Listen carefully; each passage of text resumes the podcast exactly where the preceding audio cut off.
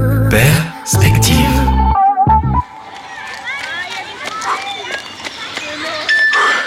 Vous avez parcouru 12 km. Allure moyenne 5 minutes 2 secondes par kilomètre. Temps 59 minutes 18 secondes. Je suis épuisé.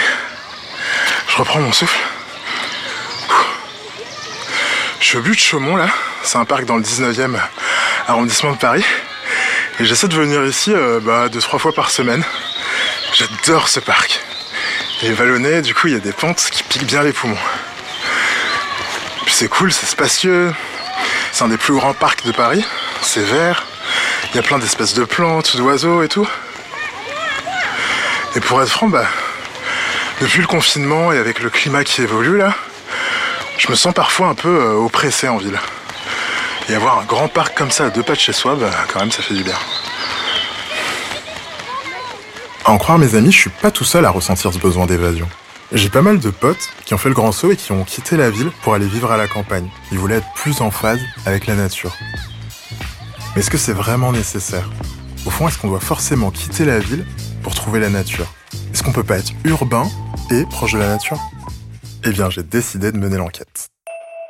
Vous écoutez Perspective, le podcast qui croise les points de vue pour imaginer la ville de demain.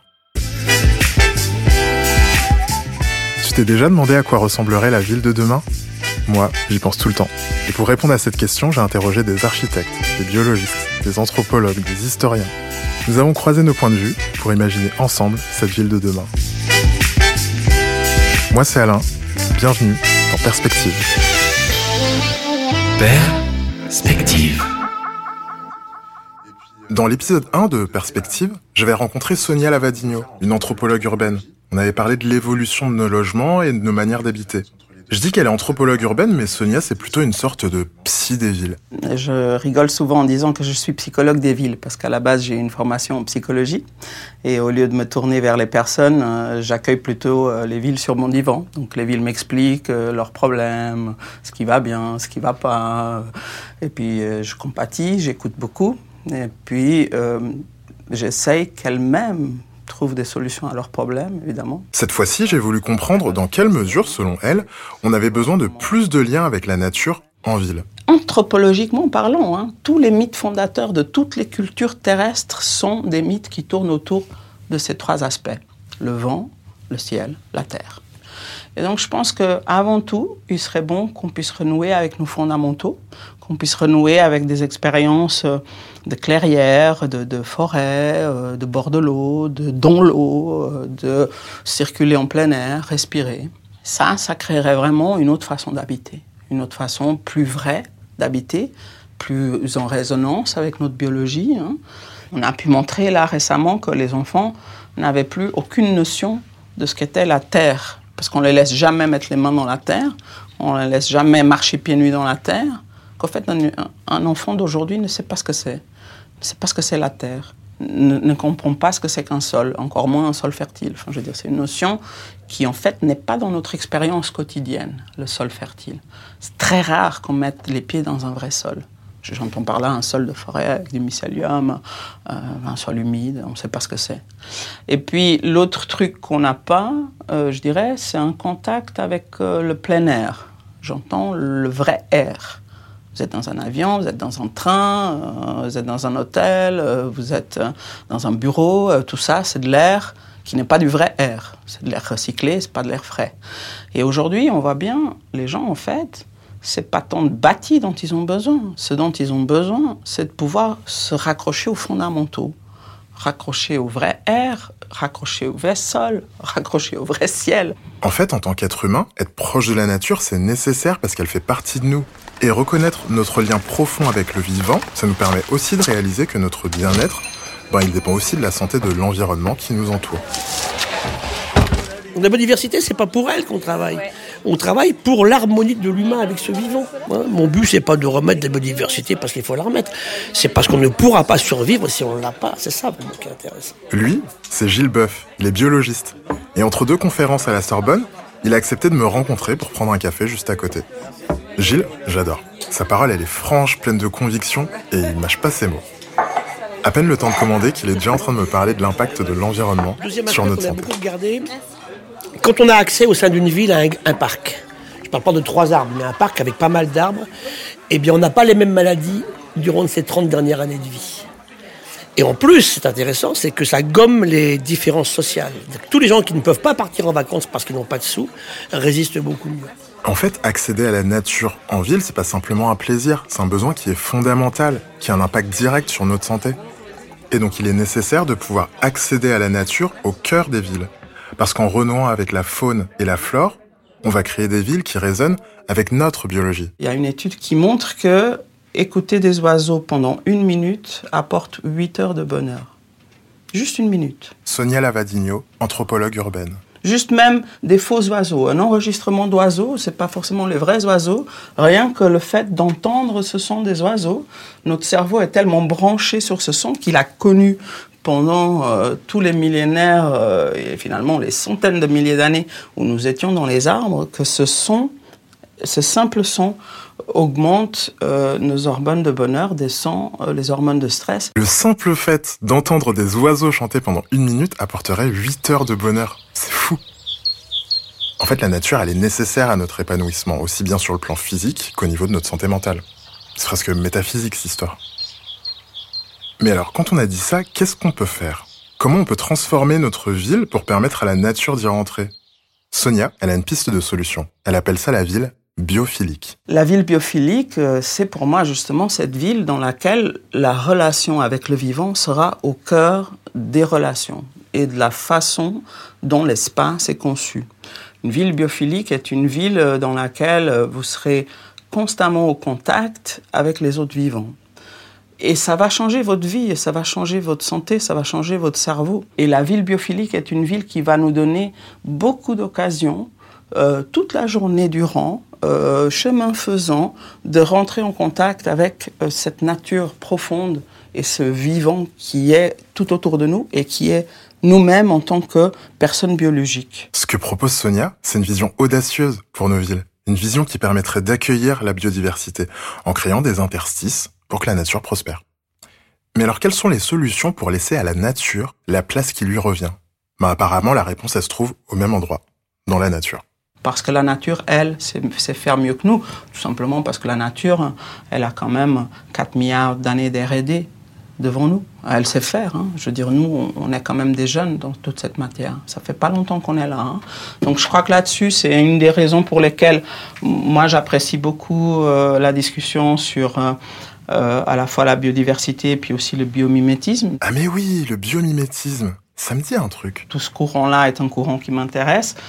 Il m'intéresse aussi parce que c'est un courant qui est à l'écoute du vivant et qui n'essaye pas simplement d'imiter le vivant, mais qui essaye plutôt de retirer les principes d'action du vivant pour se dire comment on peut faire. Et ce qu'on constate, c'est que le vivant a des façons de faire qui sont quand même très proches des façons idéales de faire. Le vivant ne travaille qu'avec du matériel local, du matériel qui existe en abondance. hein. Les cinq premières molécules du vivant, c'est des molécules qui sont partout dans l'univers et en particulier euh, chez nous. hein. On est fait de carbone, on est fait d'oxygène, c'est des trucs de base. hein. On n'est pas fait de silicium ou d'uranium. Hein. Aucun vivant n'est fait de ça. Tous les vivants sont faits de matière abondante, de matière qui se trouve à proximité immédiate, de matières qui peuvent être très facilement démontées, recyclées. Le vivant ne travaille qu'avec la chimie à basse température. Ça, je trouve que c'est exceptionnel. Je veux dire, tout ce que fait le vivant, tout ce que fabrique le vivant, nos corps entiers sont faits à 37 degrés. Non, mais euh, rê- rêvez de ça. Moi, la, la coupe où je suis en train de boire monter, là, elle a été faite à 1500 degrés. Je crois qu'on a un peu un problème là, non? Le vivant sait faire. Le biomimétisme, s'inspirer du vivant pour innover. Je trouve ça passionnant. Utiliser la sagesse et l'efficacité de la nature pour l'intégrer dans nos constructions. C'est un cercle vertueux en fait.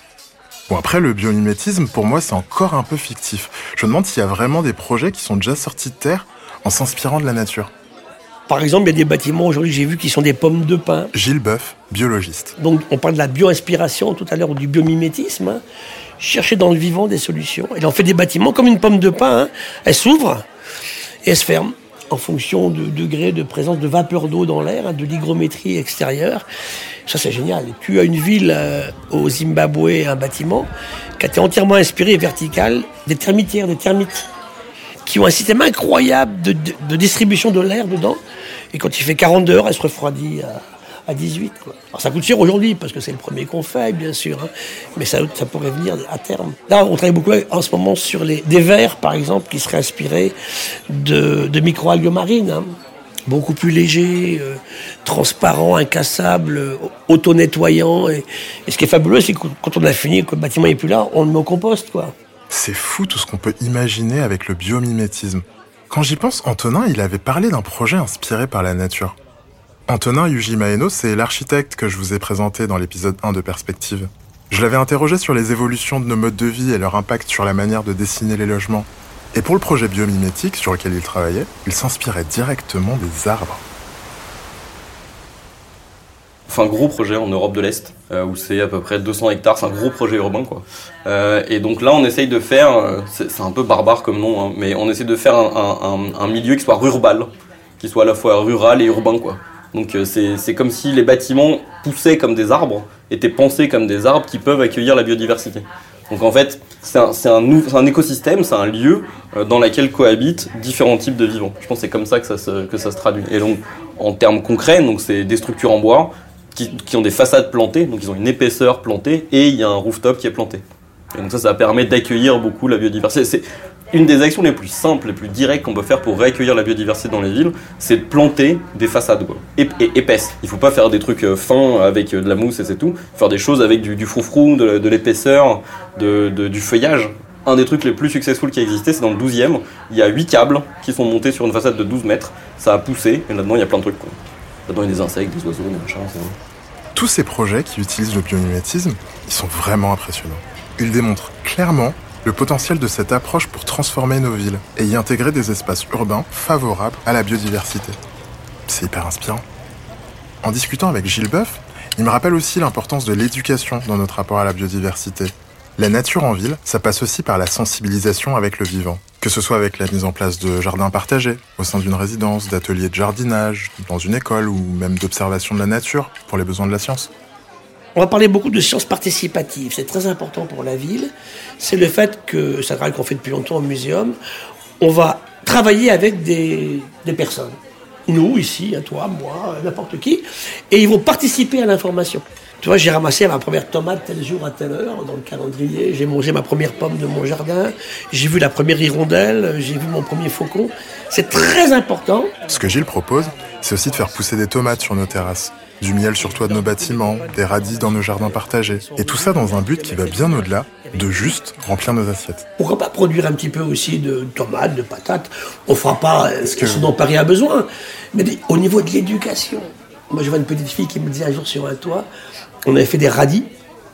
Elle me dit, mais les radis, elle croyait que ça poussait en botte en fait. Hein. Terrible. Ben non, les radis, c'est nous qui les mettons en botte. Hein. et puis l'eau, elle vient du ciel, et puis le lait, ben, il, faut, des vaches pour le donner. On a une éducation qui a complètement failli. C'est pas forcément la faute des enseignants. Hein. L'exemple de cette petite fille cristallise assez bien la distance entre les citadins et les environnements ruraux qui les nourrissent. En permettant aux habitants de se réapproprier cette proximité à la nature, pas seulement en mettant de la verdure autour d'eux, mais en leur offrant des initiatives concrètes, on peut espérer combattre cette forme d'amnésie environnementale qui nous empêcherait de nous sentir proches du vivant. Des jardins partagés, un potager sur sa terrasse, c'est autant de moyens de transformer nos villes, pour y enrichir sa biodiversité, éduquer ses habitants et créer une société plus respectueuse de l'environnement. Mais en plus d'être bonne pour notre santé, la nature en ville, elle a aussi une propriété non négligeable à l'heure du changement climatique. Elle a le pouvoir de faire descendre les températures en plein été. Allez un jour sous, sous, un arbre quand il fait très très chaud, vous allez voir, c'est beaucoup plus frais. L'arbre, il évapotranspire, il vous redonne de l'eau, de l'envie de toucher et d'être. Et c'est pas négligeable, hein. Et c'est vrai, pendant mes footings, je me rends bien compte que c'est plus agréable de courir dans la fraîcheur d'un parc plutôt que de courir sur le bitume en plein soleil. En intégrant la végétation dans nos environnements urbains, on peut donc atténuer les effets des îlots de chaleur, réduire les températures extrêmes et offrir un refuge rafraîchissant aux citadins.